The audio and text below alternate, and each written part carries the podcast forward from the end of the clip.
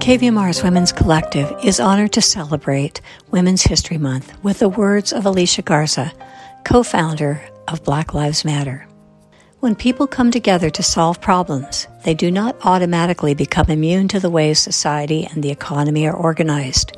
We bring the things that shape us consciously and unconsciously wherever we go. Unless we are intentional about interrupting what we've learned, we will perpetrate it even as we are working hard for a better world.